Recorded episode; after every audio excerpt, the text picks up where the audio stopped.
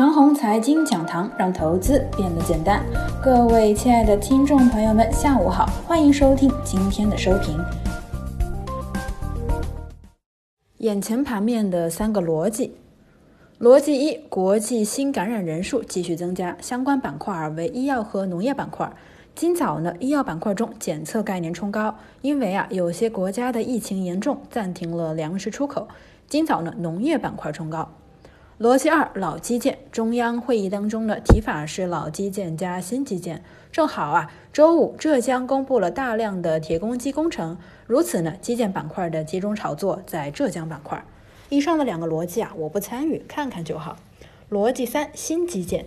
先说说这几个月的经济行进路线：一，全国抗疫治病救人阶段，这个阶段的经济任务呢是保障基本的物资供应。二复工复产阶段，鼓励复工加旧企业，提供支持性的流动性的工具。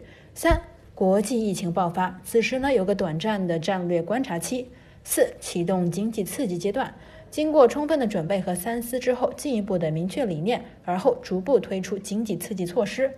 刺激措施呢，大概是稳住老产业和传统行业投资，也就是老基建，积极布局新基建。新基建啊更加的积极，不主动的刺激房地产行业。新基建呢有两个分支逻辑，一是国家动作，二是民间的标杆企业动作，如阿里和华为等等。国家动作方面呢，就在这几天呢，中央会议之后呢，进入了经济刺激阶段，国资委和发改委相继出台稳健，其中新兴产业和新基建这两个关键词啊大量的出现，如此央企科技股今日表现强势，如卫星导航中的中国卫星。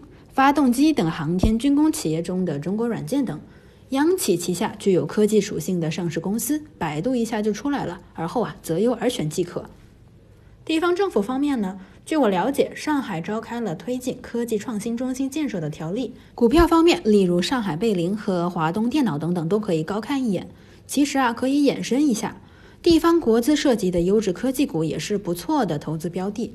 比如啊，个人手里的一个通信相关的科技股新网瑞捷和福建省有关，找地方国资相关的优质科技公司呢，或许是一个不错的选股思路。